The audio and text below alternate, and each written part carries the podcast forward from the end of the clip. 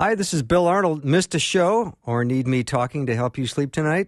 I have several solutions to that situation. Here are the podcasts from the show. You are the best for listening and supporting Faith Radio.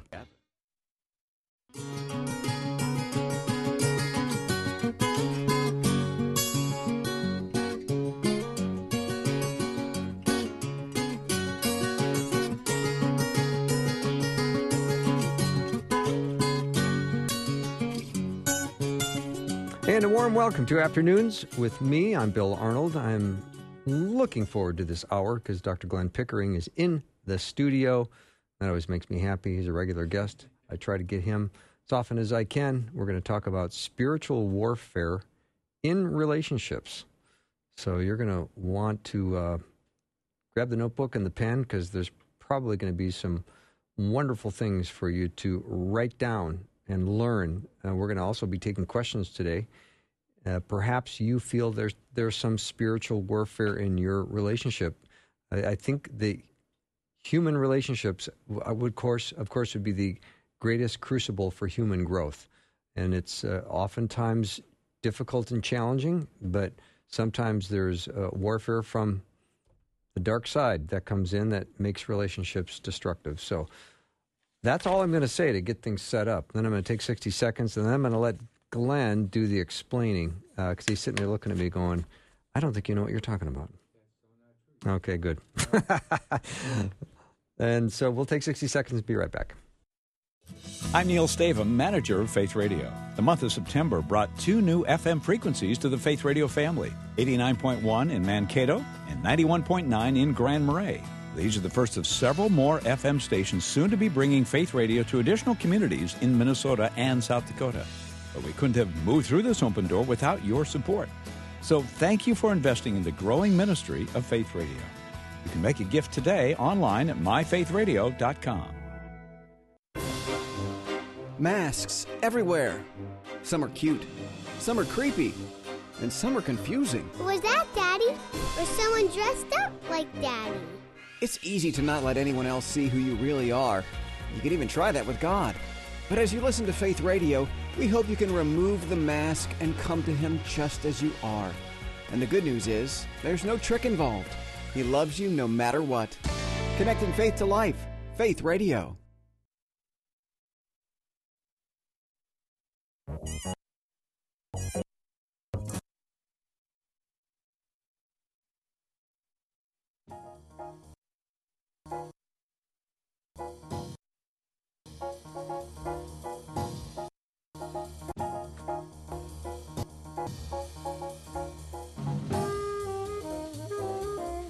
All right, welcome to hour two. Awful glad to have Dr. Glenn Pickering in the studio. And go to glennpickering.com to learn more about Glenn. That's G L E N N P I C K E R I N G.com.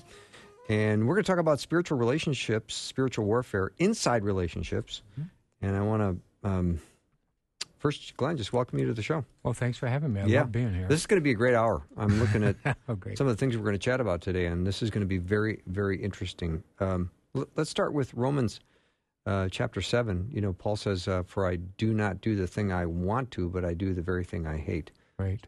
Yep. And I think so often that's true for us. And we wonder what is going on because there are times, if we're dead honest, where our behavior controls us instead of us controlling our behavior.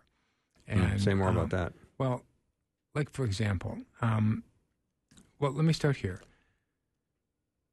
we need to recognize that at those times that we're being driven by our wrong beliefs. And all of us have some sort of wrong core beliefs that run through the back of our head all the time that are really, really unhelpful for us. And um, and sometimes we get caught up in that way of thinking, and it messes with our relationships, and we start behaving in ways that later on we'll, we'll feel bad about. Um, so, for example, let's say I have this belief in the back of my head I can never do anything right. I'm just never going to be good enough. Okay. And my wife says to me, Oh, Glenn, I thought you were going to pick up some milk at the store, but I see you forgot. Now, that's an innocent observation. Nobody's being mean to me. Nobody's being harsh. She's just stating a fact. I see you forgot to do that. But see, if I have that belief in the back of my head that I'm never going to be good enough, I respond by saying, Yeah, see, I can never do anything right. All you ever do is criticize. Everything I do is wrong. I can never get it right.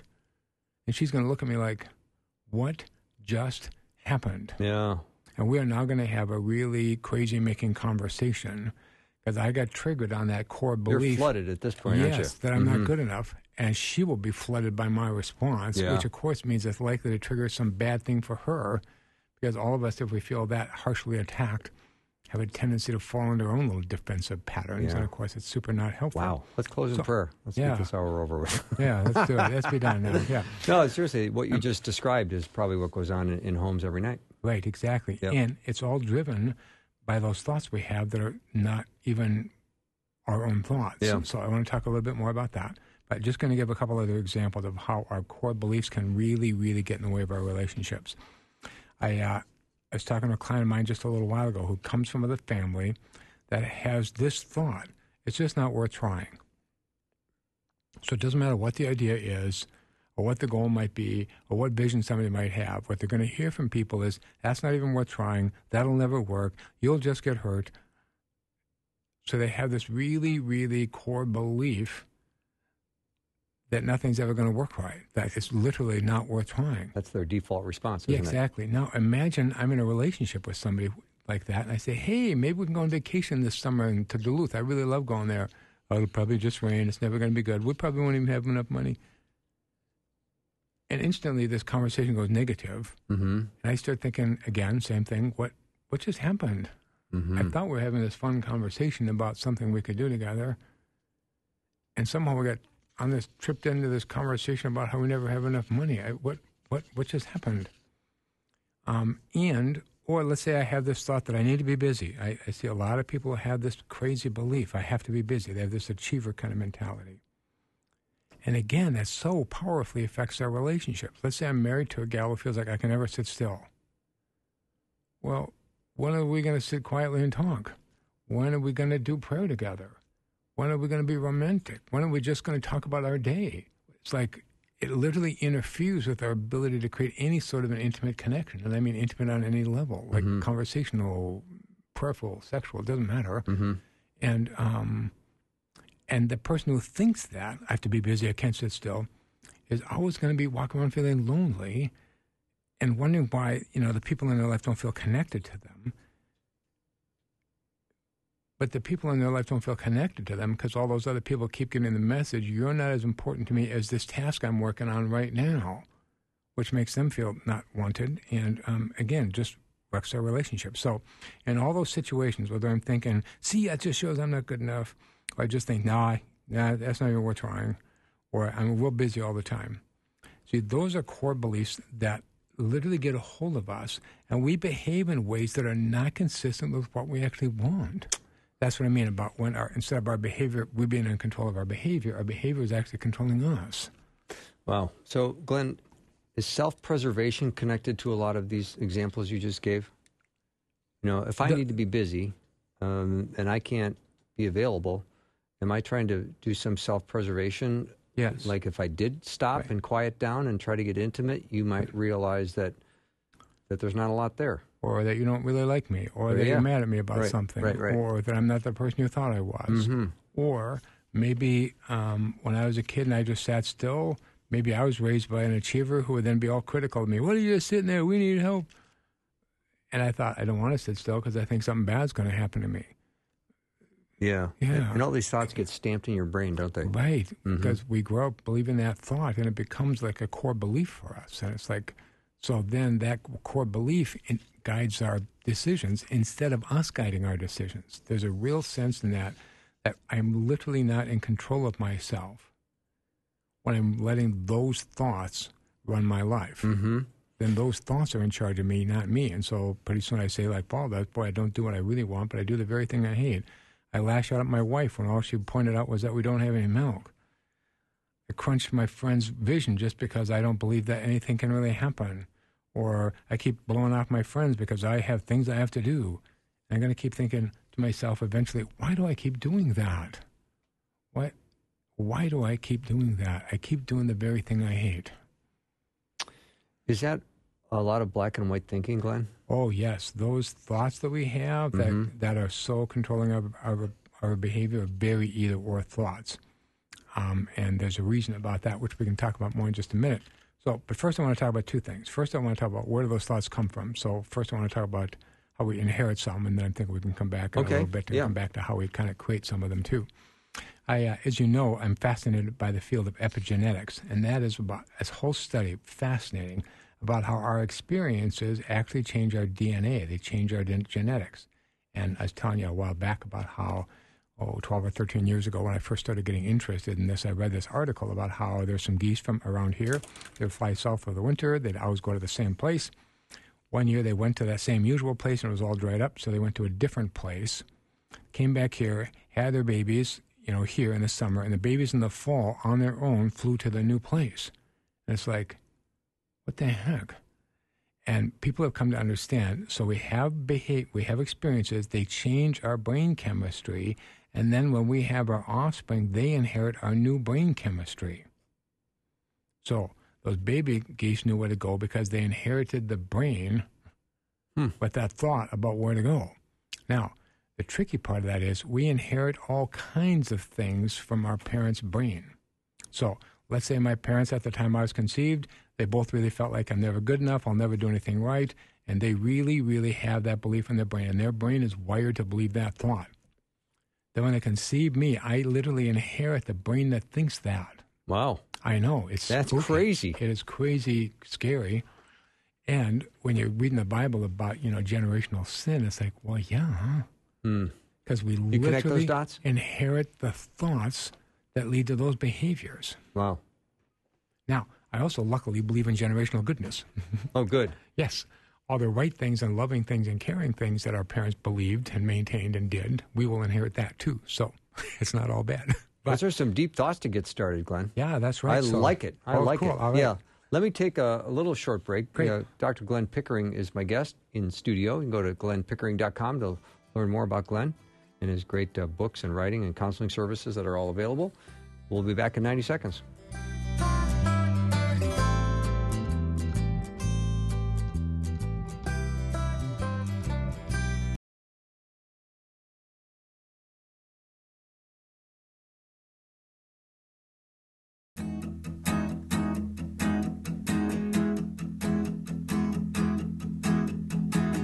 Dr. Glenn Pickering is in studio. We're talking about spiritual warfare in relationships. I'm learning a whole lot, Glenn. This is interesting. Oh, we, cool. we inherit thoughts, Yes. so both good and bad, Right. Yep. Exactly. and those in turn will create fables Right. Ways of thinking. that we will live with. Right, because as you have heard me talk about many times, that everything goes think, feel, do. How my thinking drives my feelings, and my feelings drive my behavior. So if I inherit certain thoughts, well, then those thoughts drive certain feelings, which then drive certain behaviors. So when I do the behaviors that Paul talked about, where I don't do the thing I want, but I do the very thing I hate, right? Because we have some core beliefs that are messed up, which drive some feelings that are really not right, which leads to those behaviors that make us think later, what was I thinking? Mm-hmm. And the fact is, I wasn't thinking, I was letting my inherited thoughts run my life. That is a that's a big one. Right. Oftentimes, clients come to me and say, Glenn, my problem is I've made some really bad decisions. I make a lot of bad decisions. And I want to listen carefully, make sure I understand, of course. But mostly what I'm going to find is this it's not that they make bad decisions, it's that they don't make decisions. They go with their knee jerk reaction, those inherited thoughts, which go through their head without any thinking, and they do that. Mm-hmm. And so then it And they think they've made a decision, but Right, they but they clearly didn't. haven't. all they did was react. Mm-hmm. And I think they haven't made a decision any more than if you, you know, hit my kneecap with a little rubber hammer, my knee kicks out. Well, that's not a decision either. Mm-hmm. It's a reaction. It's a reflex. And we have those core beliefs that run through our mind like a reflex. And if I let that make, drive my feelings and my behavior, I will consistently behave just the way Paul talked about, or I keep doing the thing I hate Mm-hmm. because I have that thought that says, you know, I can never do anything right, or nothing's ever going to work out, or I have to be really busy, like I said. And that inherited thought then drives my feelings and my behavior, and I keep doing the very things I most dislike. Talk more about the inherited thought in versus the uh, information you hear growing up, where a parent says, "Save your money, save your money, save your money, Right. get a piggy bank, save your money," Right. Yep. and you hear that, and all of a sudden you're a grown adult and you've got a you've done a nice job of of saving money. and have no idea how to have fun or care about anybody else. I get that. Right. But uh, So- why did you make it personal? Oh, Uh, sorry, I didn't want to go there. Okay, so um, you're funny. No, but there's, you know, the, Right, then right. was So- that inherited or was that, uh, you know, just learned think- over a lifetime? Here's an interesting thing. So some of our core thoughts, like I said, are inherited. Some of them we come up with ourselves. So I always think um, this is why I call those thoughts fables because you know if you read little Aesop's fables, it's just a story. There's no moral to it. You read the story, and then you come up with your own moral or conclusion. That's the whole point of the story. Mm-hmm. Like so, Aesop tells this little fable, and then you're supposed to think, oh, so that means life is like this, and then you come up with your own conclusions. Well, it's important to understand little kids are doing that all the time. They look around, they see what's around them, and they think, okay, and they're great little observers, way uncomfortably good observers at times. and then they draw conclusions about the world. Now, the problem is not that they're bad observers. So I'm going to go off on my little rant just for a minute, if that's okay with you. Oh, please. Okay, so I had a little four year old niece back in the day, and we're standing in the grocery line waiting for our turn. She's standing just behind me. And she looks up and she, up and she says, Uncle Glenn, yeah, honey, you have a really big butt. That was nice. Uh huh. Now, and I laughed and moved on. Now, let's see, she was just telling the truth from her perspective. Mm-hmm. She's about that height. Yeah. She's standing behind me. I think probably did obscure most of her field of vision. That's probably was just her truth. Uh-huh. Now, here's the weird thing. So then we tell kids, don't say that. Now, remember, kids are black and white. So what conclusion do they come to? Don't tell the truth. It's better not to say anything or to lie. Okay. That's what they get out of that if you say, don't say that. Yeah. So then later on, they're 11 or 12 or 13, they get themselves in a little bit of trouble and then they lie about it. And the parents are mad. Like, it's bad enough that you did that thing, but then you lied about it. That's terrible. And the kid looks at him really confused because they he's thinking, so you're telling me it's bad to lie, but the person who told me to lie was you. and when you see that uh, little deer in the headlights look on their face, it's not because they're feeling guilty. Or they're feeling confused, like, I don't get it. I thought I was doing what you taught me to do, which is why when people say, if, you know, so if a three year old, four year old says, Uncle Glenn, you have a big butt, I just smile and move on. Right. Because I don't want to teach them it's wrong to just tell your truth, because that's all they're doing. Mm-hmm. And I also don't want to t- teach them, oh, that hurts other people's feelings. They don't even get other people to have feelings. so, because they're just black and white thinkers, all they're going to hear from that is, okay, don't tell the truth. Okay. so, they're really black and white little thinkers, which means we have to be really careful what we say to them. Now, so, so they see things really clearly, as I said, but because they're such either or thinkers, their way of interpreting everything is going to be really black and white. So I had this clear picture of my daughter back when she was little, like maybe five or six. She had a little argument with her friend Elizabeth in the front yard. So she comes storming into the house. Is this what she said? Well, Dad, Elizabeth is still a dear friend of mine, and I'm sure we'll play again later once I calm down. But right now I'm a little upset, so I'm going to take a minute and cool down so we can play together, together and be friends later. Did she say any of that to me?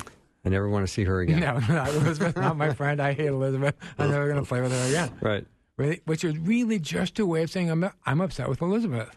Yeah. But they're black and white thinkers, so that's how they think that, and that's how that comes out. So, let's say I grow up, um, and um, my dad is mostly nice, but sometimes he drinks a little too much and he gets really loud and kind of mean. Now, I'm a black and white thinker. I don't see that and think, ah, you know, most of the guys are okay, and most of even my dad's okay, but once in a while he drinks too much and it's not safe to be around him. I think men are scary. And not just my dad, because I'm a black and white thinker. I think men are scary, and I'm going to grow up being afraid of men. I could be sitting in a church meeting somewhere, and somebody could say something funny, and somebody could laugh loud behind me, and I could get triggered. Thinking, oh my gosh, now something bad's going to happen because I got that association that I believe men are scary. And now I'm waiting for something bad to happen. So they're black and white in their thinking, so they come to those black and white conclusions. And who does every kid think about all the time? Yeah, Themselves? themselves. Right, Yeah, exactly. Of yeah. course, that's the only. That person felt like a about. trick question. No, I um, so I had a mom a little while ago. I said, "How my two-year-old knows how to push all my buttons." And I said, I just started laughing, and she said, "What are you laughing about? This is really painful." I said, "Your kid doesn't even know you have buttons. Your kid doesn't even know you're a separate person. they think everybody around the room and anywhere in the room next to me is here to take care of me. Because Yeah. if I fall down, they pick me up. If I get hungry, somebody feeds me. If I start crying, everybody comes around me. If I enter the room, people say how cute I am. I, I don't get you have a separate life. the fact that I could do something that would hurt you because you're a separate person will never even occur to them. No, So- that's for sure. Now, so they're telling the truth might make you uncomfortable, and it might push your buttons, but not because they're trying to, because they don't know you have them. you have to remember they're just doing what they do.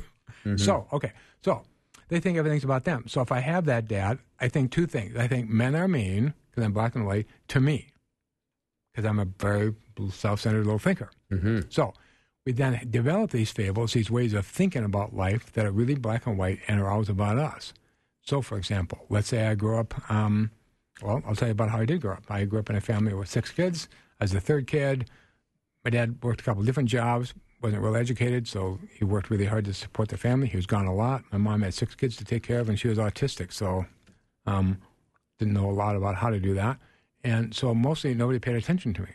And um, I went to school, and you know I was really shy, really quiet as a kid with a bent over back because I had a bad spine and Coke bottle glasses. I was too shy to talk. Well, you know, the teachers didn't have to talk to me because I didn't make trouble, and the kids didn't talk to me because I wasn't interesting. So, um, so I came up with this fable that I was invisible, that it really didn't matter if I was there or not, because mostly that was kind of true.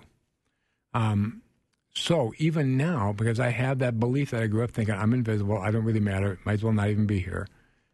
So anybody can do the simplest little thing to me where I feel left out, which will happen about 10 times a day, right? Because stuff happens. hmm Um, and I can literally feel myself getting triggered, and I can hear all those old thoughts going on in the back of my head. I don't matter. I might as well not be here. I don't even count.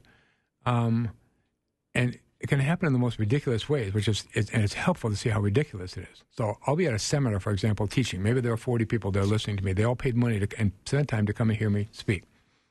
And um, I can be walking out of that doorway with one other person, and somebody next to me can say, "Hey, see you a little, see you le- in just a little bit, John," to the person next to me, and not talk to me, and I can literally feel myself get triggered. Like I'm not here. Now, of course, they meant no harm by it, Right. nothing. And if I didn't have that weird fable in the back of my head, I wouldn't have thought anything about it either. But so I get triggered. So, um, so yes, some of those crazy thoughts we have in the back of our head, we literally inherited; they were given to us. And some of those crazy thoughts we have in the back of our head, we came up with ourselves based on our own experiences, and then that black and white way and very self-centered way of thinking about those experiences. And those are the kind of thoughts that will make us do exactly what Paul talked about. For I do not the thing, do the thing I want, but the very thing I hate. Wow. All right. Dr. Glenn Pickering is in studio. Go to glennpickering.com and check out his website. He al- al- also offers a pretty nice um, opportunity to get 20 minutes of phone conversation time with him. It's an offer about midway down the first page on his website at glennpickering.com. Two N's, G L E N N P I C K E R I N G. We're going to continue our discussion on fables. He has compiled a list of 17 fables he's learned over uh, 15 or 20 years that he's compiled. I think I can make them available to you if you want to see them. Email me, bill at myfaithradio.com, and put in your uh, in the subject line fables, and I'll email them to you. I think you'll enjoy it. I think you might find yourself in one of them. We'll take a short break and be back with lots more in just a minute.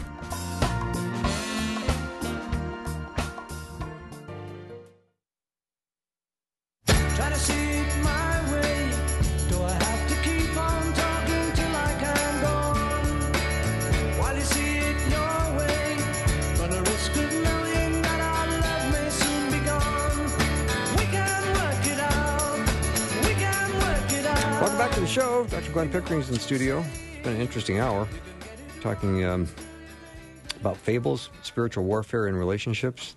For, for I do not do the thing I want to, but I do the very thing I hate. So, uh, Glenn, I appreciated your vulnerability, kind of sharing your story and Sure, what your yeah. fable was. And it, I, you know, part of me wants to ask, well, how do you, how do you diminish that fable so it doesn't, Right. ha- so it's not a barking dog as you're trying to leave the room? Right. But what about me? right. Right. You know, how does that still trigger you? Right. I mean, you're a PhD for crying out loud. blah blah blah. Blah, I know. blah, I'm blah. really cool. I'm the coolest person you'll ever meet. but Well, still, the coolest right. person in this studio right now. Well, Poor Well, Rebecca. I don't for know about that. Uh, well, you get. I wasn't finished. I was going to say after Rebecca. Oh, that's all right. okay, good. I don't mind being. Okay. We're number two. Oh, thanks, We're guys. number Yeah. two. All All right. right. All right. So I want to get to that, but first I want to talk about the signs, okay? Okay. Because I think that's because I have to know when it's happening to me, and then I then I want to talk about what to do about it because I'm hoping that will be helpful.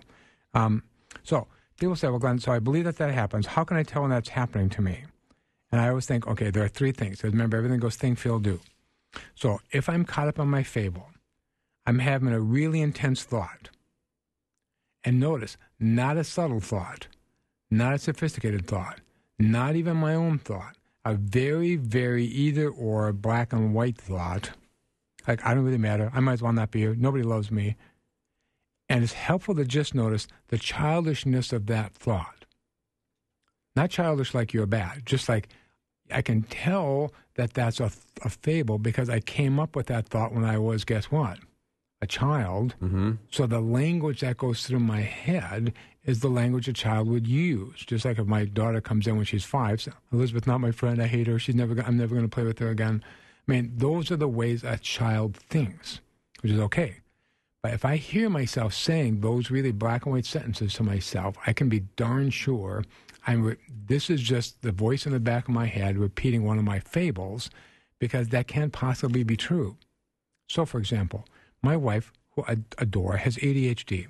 So she has a hard time sometimes getting herself places on time. Well, she has a hard time getting herself to places, but she also has a hard time getting there on time. So if she's supposed to pick me up at the store at 8 o'clock, and I'm standing there in the corner waiting for her, and it's 8.10, I can literally hear those thoughts running through the back of my head. I don't matter. You don't care. I might as well not even be here. I don't matter to you. You don't really love me. Blah, blah, blah. Okay. This is a woman who, for 37 years, has done nothing but take incredibly good care of me. so that thought literally makes no sense. Yeah, it doesn't. It makes no sense. But I, I feel it with great intensity, right? And here's how come. Why did my child have such big feelings? Remember, because everything goes think, feel, do. Well, if my thoughts are black and white, so I have real big thoughts, not, oh gosh, this is inconvenient, but big thoughts like, you don't even love me. Well, that's going to trigger a really big feeling, which is going to lead me to act in ways that are way out of proportion to anything that's actually happening. Mm-hmm. That's why I do the very thing I hate. I look back and I think, look at my behavior back when I'm sane again, and I think, what was I thinking? How could I have done that? How could I have been so rude or so harsh or so mean or so combative or so whatever it is that gets triggered in me? You know, for all of us, we have our own fables. And it's important to understand, right? When I hear that black and white thought going through my head, that extreme either or thought, which triggers that real big emotion, I need to do nothing. Now, here's why that's important. So, you know me, I've always grew up in this really shy, quiet family. So, mostly I wouldn't talk up at events or with groups of people unless I felt really strongly about something. They think, okay, I have to speak up about this. I feel so strongly about it. Here's what I've understand that's the only time I should sit down and shut up. I should have been talking all the other times. Right. Because all the other times I actually had logical, helpful, mm-hmm. true things to say. Mm-hmm. When I'm that agitated and that worked up, like I just have to say something, you can be guaranteed I have one of those black and white thoughts running through my head, which Yeah. is generating that real big emotion, which makes me feel like I have to say something about this, which leads to that kind of impulsive, It's a blowout, intensive behavior. Yeah. Right. All because literally it's now me instead of choosing my behavior, my behavior is just taking me over. Mm-hmm. I'm no longer actually choosing. It's all my old core beliefs in the back of my head that are doing the choosing, not me. So I need to understand. So when people say, well, how can I tell if that's happening to me? I think you can hear those really black and white thoughts going through your head, literally, like literally as a child would think. You can feel how intensely you feel about that. And you can also notice how intensely you want to act in a certain way. And you're even kind of telling yourself self righteously that that would be the right thing to do even though later on you're going to look back and think, oh, crud, what was I doing? Mm-hmm. Now, so I just so I just want to say to people, whenever any, whenever you can feel any of those things happen, those big thoughts trigger those real intense emotions, which triggers that sense I have to do something. This is when that fable has totally got a hold of you. You are now about to do exactly what Paul says. When you're not going to do what you want, you're going to do the very thing you hate. This is why that's the only time you should not talk. So. I'm going to open Go up my amateur Yeah. counseling practice. I love you're, it. You're my Let's hear only. it. You're my only client. I like it. This is good. I'm going to close down after you. Uh, but if I'm observing this and I know that you are uh, have a fable about being forgotten or overlooked, Right. Yep. so I would say to your wife, uh, if you know you're going to be 10 minutes late, everybody's got cell phones, I think. Pick up the phone and say, hey, dear, I'm going to be 10 minutes late. Right. And if she wasn't driving, lost in traffic, scared that she didn't know how to get there, losing her Yeah. mind and trying not to get killed by the car next to her, Right. she might do that. Okay. This is why I'm an amateur. I'm just retired. Guys, remember, she has a hard time getting herself there and on time because she's also dyslexic. So, Okay. so I'm looking at the the uh, the common fables that you have right. you have put together over a couple decades of counseling. Yep. And I do want to make this list available. There's 17 on there. Yep. If you want to email me, bill at myfaithradio.com, just put fables in the uh, subject line. I'll send it to you. Um, here's uh, one. Number two, I'm a bad kid. There's something wrong with me, and now I'll prove it. I'm the troublemaker. Right. So if I grew up believing the rules are important, and I inherit that from my folks, and um, and I also inherit that belief, which is also on the list, I can I can't do anything right. Well, see, then I grow up right from the beginning thinking the rules are really important. I have to do them, and I can't because I'm not good enough. Well, that creates a lot of frustration in a person's mind, and eventually they start acting out because they think, well, if I'm not good enough, they start acting like they're not good enough. And then the whole thing becomes this weird self fulfilling prophecy. They believed the rules are important, but they're not good enough. They'll never be able to do it. So they act out in ways that they feel bad about, which just makes them think, oh my gosh, see, I really am a bad kid. And that's kind of the feedback they get from everybody around them. Why are you such a bad kid? Why aren't you like your brother? He obeys all the rules. Right. So, could this list also be the list of the self fulfilling prophecies? Yes, here's an interesting thing. And people, I don't know if they really get how true this is. Every thought we have is a self fulfilling prophecy. There Say are no more. exceptions. Say more. Um, let's say, um, hmm, let's say I believe the truth about Rebecca and that she's amazing and smart and super helpful. I like this already. See, this is going well. So Yeah. I like to win points when I'm in the studio. so, and I really believe that about her. I treat her lovingly. I treat her respectfully. She feels safe when she's around me, so her brain works as well as it's supposed to work, and she's totally plugged in and feeling cared about. And she will literally become that person. Mm. She'll be way smarter. She'll be kinder. She'll be sweeter to me, and everything will go well because I believe that. Perfect. Or I could look at somebody and think, you're a jerk. You're just competing with me. I got to cut you out before you cut me out right now. so I cut you out before you can do that to me. And you get mad and you start competing. And I thought, see, I knew it. I mean, eh, like literally what I believe will actually start happening right in front of me. Wow. I know.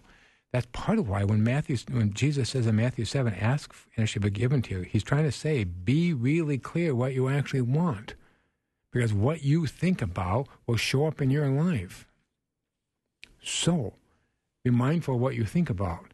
Ask for what you actually want.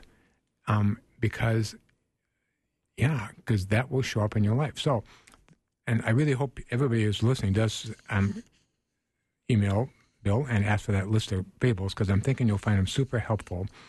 And because knowing what my fable is is super helpful for me. It helps me kind of watch for it so I know, oh, uh huh. As soon as I start saying sentences in the back of my head that sound like that, I will know I'm in my fable and that I'm acting from that place and I'm not actually choosing. Now, this is why I talk to people, all of my clients, about being becoming what I call a second responder. If I go with my first response, I'm just always going to go with that knee jerk thought that runs through my head. And anytime I have any of those knee jerk thoughts, I want to slow it down long, long enough to make sure that I'm saying what I actually mean to say. And oftentimes, when we feel something intensely, so we're getting kind of triggered. So if we go with that first thought, see, we're just going with that fable, and that will be destructive to our relationships every single time because those fables are so harsh. You know, I mean, because they're so black and white. I don't believe, oh, my wife was kind of inconsiderate and didn't come to get me on time. I think, you don't love me. You don't even care. Well, that's a really destructive thought. And I, I have that feeling and she comes in the car and does come to get me and says, Glenn, are you okay? And I say, you don't even care about me. Well, we're not just going to have a bad moment. We're going to have a bad day. We might have a bad week because I didn't recognize that thought as being a lie. I didn't believe. I believed that it was actually true, and in that intensity, that's what I'm saying. If we have that intensity, we just need to understand that's when we need to slow down long enough to make sure that I don't speak until I'm back in charge of myself. Because otherwise, I will not do the thing I want. I will do literally the very thing I hate, the thing I've done so often and destroyed all my relationships so far. I'll do it again right now. Let me reach into the fishbowl here into Yeah. this list of common fables that you have compiled over the Mm-hmm. And again, I'll make this available if you would like it. Bill at myfaithradio.com. Just put in fables. Here's one, Glenn. I find this one is going to get a lot of people's attention. Okay. I need to tell other people what to do. Otherwise, they'll make a mistake. Right. I'm the fixer. Right. Yes, all of us who grew up as codependent as I did, you can tell how codependent I and my family are because you can look codependent up on Wikipedia and there's a family photo there. That's nice. Yeah, Makes it easy. very, very attractive, yeah. the Pickerings. Um, yeah, sure, absolutely. um, and so it's just important to understand that um, part of being codependent, that belief that I need to fix everything, I need to take care of everything, I need to make sure things go just the way they're supposed to go, is a really destructive belief and will wreck all my relationships because I send very undermining messages to other people. I uh, was doing counseling with this couple one time, and she was really mad that he never helped. And he said, "Okay, tell you what, I'll, I'll be glad to help in any way I can." And she said, "Okay, well," and he said, "You just tell me what you'd like help with, and I'll I'll do that." She said, "Okay, I hate having to load and unload the dishwasher by myself. I hate that. I want you to do that." He said, "Great, I'll do that." I see them again a week later, so I say to him, "Hey, how did it go unloading the dishwasher, or loading and unloading the dishwasher?" And he said, "I only did it once." And, but not like he was being a jerk, with sort of a sad look on his face. And I said, "Well, what happened?" And he said, "I got in the middle of it, and she pushed me aside, told me I was doing it wrong, and took over and did it herself." I think right because she really, really believes nobody else will do it right, and so you can see then how that will undermine everybody else's confidence around you because they walk around thinking they can't do it right, and pretty soon I got a whole group of people around me who believe that second fable: I can never do anything right. Mm-hmm. And here's the sad thing: those two people tend to find each other. In a marriage, I'm very. If I find somebody who thinks I can never do anything right, I'm going to find that I'm almost always married to a fixer who sends people the message, "You can never do it right." That's why I have to do it. Mm-hmm. That's interesting. Yeah, You a painful sort of way. Yeah. All right, Glenn. Uh, let me take a break. I think it's a Yep. good time. Yep. Um, again, if you'd like a copy of Glenn's fables that he's compiled over the years of counseling, you can email me, bill at myfaithradio.com. Be happy to send it to you. It's just uh, one page. I can email it to you. And then when we come back, I've got a couple of uh, listeners that have chimed in with questions. So I think I might take one more fable and then hit you with some questions. Great, Does that work love it. for you? Yep. We've got time for a question or two. You can call and be on the program, or you can text 877 933 2484. Be back in a minute.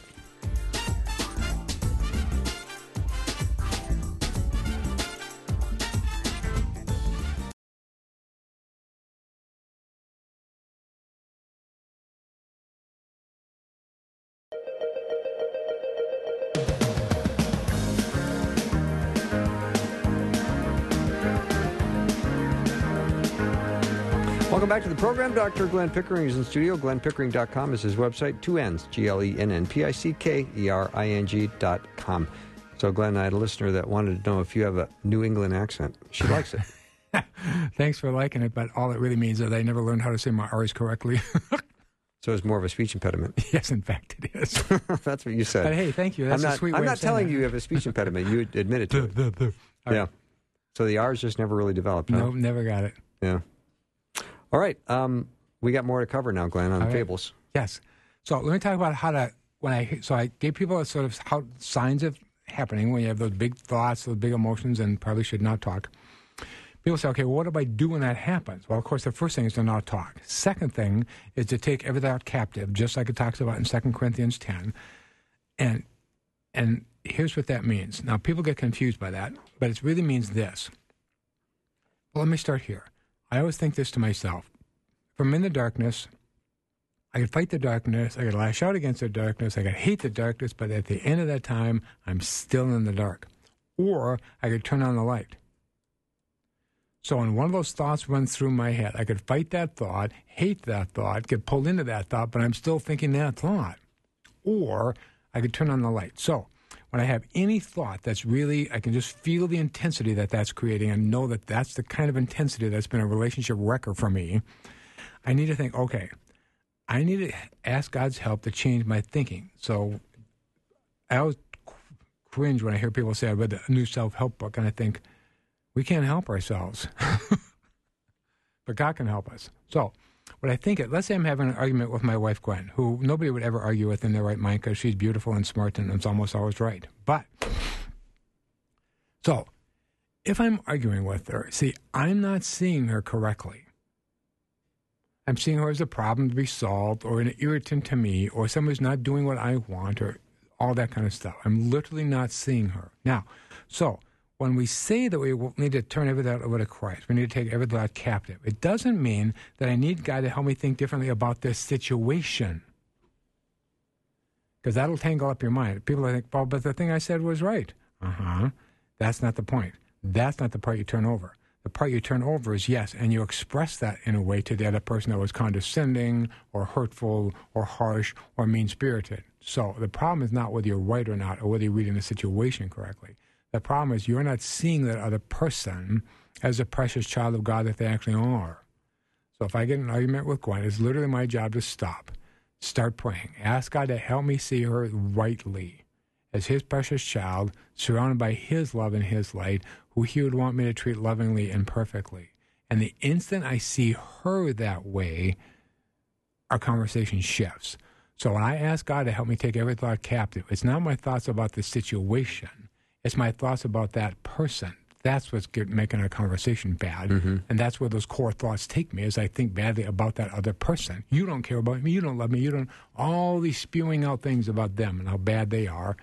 And see, now that core belief will lead me to treat them badly because in my mind, I'm thinking they are bad in that moment of crazy fable thinking. Mm-hmm. And so when I ask God to take that thought captive, what he does is return me back to the truth, not about the situation, but about who that person is.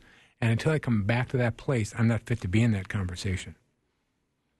Because when we're caught up in our fable, we're only thinking about us, and God helps us think about that other person. Mm-hmm. I heard this great speaker one time said, You know, my wife and I are Christians. I always know God was my father, God was her father. But it struck me a little while ago that he's also my father in law. and that he has some pretty strong opinions about how I treat his girl. I thought that's a super helpful thought to me because he's really saying the same thing. How do you take your thoughts captive? You help God, you ask God to help you see that person for who they actually are. Hmm. Because in our fable, we're not seeing them rightly. Okay. All right, let me uh, do Yeah. one more fable. Yeah. Uh, because you've got 17 here, and Okay. there's many, many, many listeners that would like a copy of this, but I just want to give them one more taste. And then I want, Mm-hmm. Okay. I want to get to a couple of uh, listener comments and Okay. questions. Great. Super. Uh, here's one uh, You have to do it my way. When I'm not in control, I feel anxious. Right. So I'm like the dictator. Right. So let's say I grew up in a family where people are kind of crazy or chaotic or abusive or maybe even neglectful. And I come to the conclusion okay, so I can't come to you for help and I can't trust that you're going to be there for me. So I'm just going to have to, if there's something I need to do, I just need to do it myself. And I see those people sort of putting on blinders, like they talk in the Bible. I look neither to the left nor to the right, but I just take care of everything myself. Mm-hmm. Now, those people often do get called dictators, and they often get called narcissistic. But see, that's not really true. Narcissistic people think, hey, I see what you need, and you know what? I don't care. so what? Yeah. But a person who grows up thinking nobody's going to help me, nobody else cares, I just have to do it myself, they're not having bad thoughts about other people. They're not putting those other people down or blowing them off. They just think you would be harmful to me, and the only place I'm safe is if I keep myself separate from you. So it's not that they're uncaring or wouldn't want to help other people. They're just trying to keep themselves safe. Not the same thing. All right, listener asked, um, my question is can the core thoughts be changed, or will they permanently undergird everything in our lives? Here's an just something we have to live with? Yes. Now, but here's why I talk so much about to people about being a second responder. I believe I will have the same knee jerk thoughts when I'm 80 that I do today. Okay. But what I see is, but I get better and better at recognizing them. That's why I'm trying to teach people how to recognize them, how to know those fables when they hear them. I get better and better at remembering that none of those thoughts are real. I get better and better at slowing down, give myself a prayerful three or four seconds to help God line up my thinking with what's actually true before speaking anytime there's a conflict. So, do we erase those core thoughts? No. Do we get better and better and better at letting God bring us back to the truth? Yes, absolutely. Another uh, caller was interested in when you are trying to let Christ renew your mind, when it feels like you can't stop a thought long enough to let him in. Right. What discipline needs to be implemented in order to let Christ in and speak so I can listen to him and receive his truth? Is there a distinction between somebody being unwilling or unable to receive Christ's truth? Yes. I, I was just talking to a dear client of mine today about how if I have an obsessive thought or a thought that goes around and around and around in my mind, it's because I'm telling my brain something that's not true. And it's like I gave my brain a puzzle piece and told it to put it in the puzzle, except it's a puzzle piece for the wrong puzzle. So my mind tries over and over to find some way to make sense of it, some way to fit that puzzle piece in, but it doesn't fit anywhere. And so I'm telling my brain something that's not true. Let's say I have a person in my family, we're going to a wedding, there's going to be a wedding, and I think, oh my God, what if Uncle John drinks too much? Oh my God, what if? And basically, what I'm saying to myself is, I have to take care of that. I have to make sure things go okay. Now, my brain's going to spin over and over on that because my brain knows I'm not in charge of Uncle John. He's going to do whatever he does.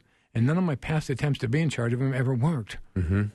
But if I say, okay, so I got to make sure my, brain will start spinning about that because I'm telling my brain something it literally cannot make sense out of because there's no way to make sense out of it.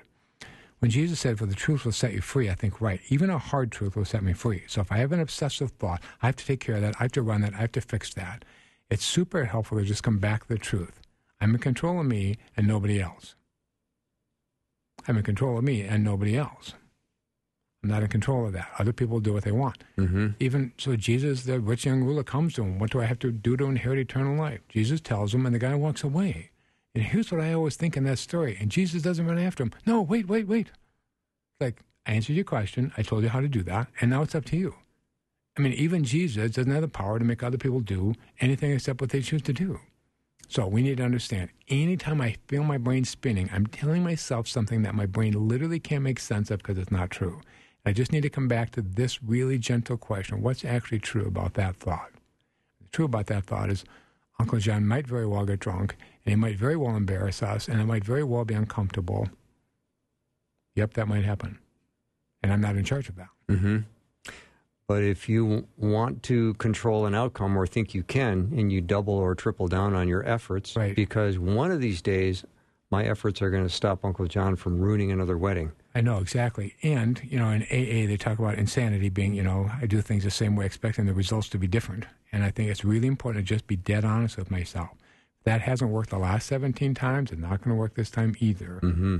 And the problem is not Uncle John. The problem is me, and I have that thought that goes through my head over and over again. And I need to bring that thought to God and ask God, what's actually true about this in my prayer time so He can show me what's actually true.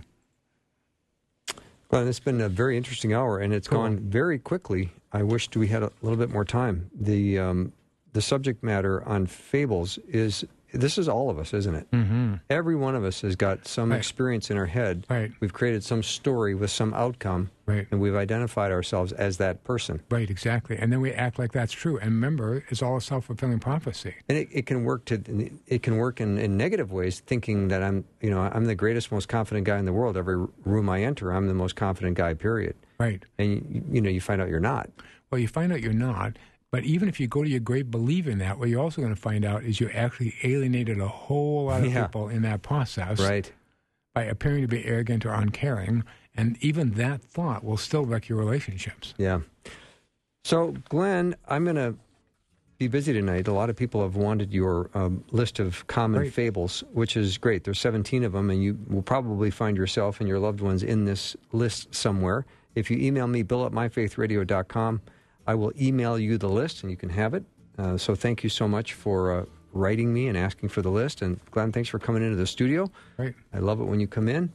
And if you uh, would like to go to Glenn's website, you can learn more about him.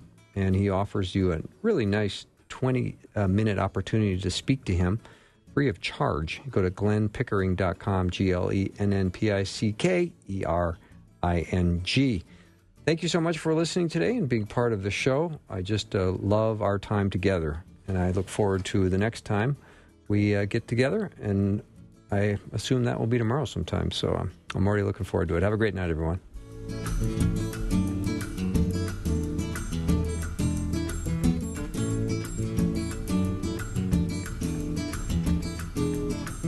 Thanks for listening. Programming like this is made available through your support. Information available at myfaithradio.com.